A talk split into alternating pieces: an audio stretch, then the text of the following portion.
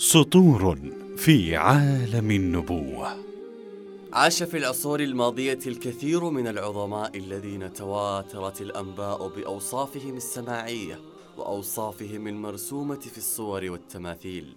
غير أننا لا نعرف أحدا من هؤلاء العظماء تمت صورته السماعية أو المنقولة كما تمت صورة سيدنا محمد صلى الله عليه وسلم من رواية أصحابه ومعاصريه فنحن نعرفه بالوصف خيرا من معرفتنا لبعض المخلدين بصورهم وتماثيلهم التي نقلت عنهم نقل الحكاية والمطابقة. سطور نبوية. وخلاصة المحفوظ من الروايات المتواترة أن النبي صلى الله عليه وسلم كان مثلا نادرا لجمال الرجولة العربية. كان كشأنه في جمع شمائله مستوفيا للصفة من جميع نواحيها. فقد استوفى في الشمائل الخلقية والخلقية فكان على ما اختاره الله له. كان خلقه القرآن فاحتار واصفوه فعجزوا عن وصفه وكان نعم المسمى بالمصطفى. القدوة والمثل والأسوة لم تكن حياته محفوفة بالمسرات. ولا هي مترفة باليسر الدائم بل كانت زاخرة بكل ما يقتضيه امتحان الدنيا من تحديات ومتاعب من مصائب ومصاعب وأزمات لكي نتعلم من المنهج النبوي دروسا وعبرا عن دور الصبر الجميل في تجاوز الابتلاءات الأصعب. قضى رسول الله صلى الله عليه وسلم عمره صابرا على اليتم والفقر على العوز والجوع والتعب على أعباء الدعوة وحمل الأمانة على الأعداء ومعاداة الأقرباء وظلم الأعمام على مكر اليهود وكثرة الخصوم وتلون المنافقين وصابرا على السخرية والاستهزاء والتكذيب والتشهير والحصار والتهجير. يسير موكب الدعوة. فيزداد طغيان المكذبين لنبينا الصادق الأمين. وتوجعه إيماءات الشامتين وتجرحه ألسنة الساخرين ويضيق صدره الشريف. فينزل جبريل من أعلى السماوات حاملا الوصفة الربانية.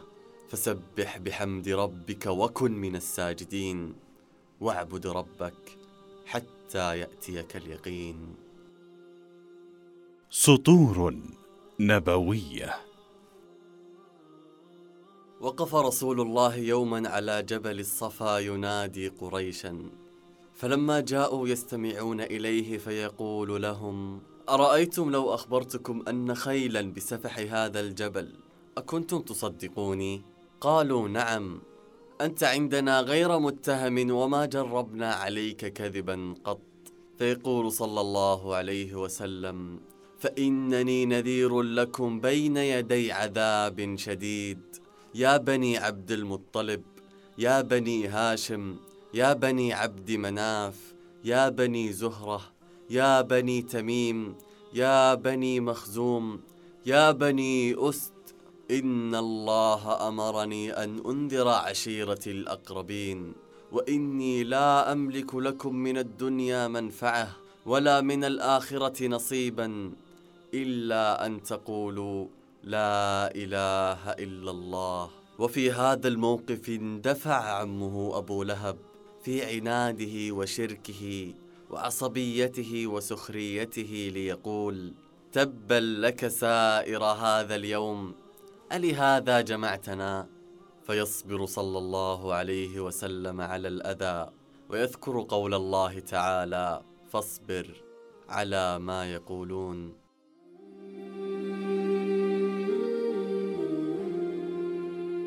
لم لا نصبر؟ وخاتم المرسلين محمد يسير على خطى الأنبياء الصابرين أصحاب الهمم العالية. فالأنبياء أشد بلاء من غيرهم لأنهم الاصلب دينا والأكثر صبرا على تحمل أعباء البلاء. فلم لا نصبر على بلائنا القليل من صبر الأنبياء على بلائهم الكثير؟ فالفرصة مع البلاء سانحة لطحن الخطايا برحى الصبر. سطور في عالم النبوة.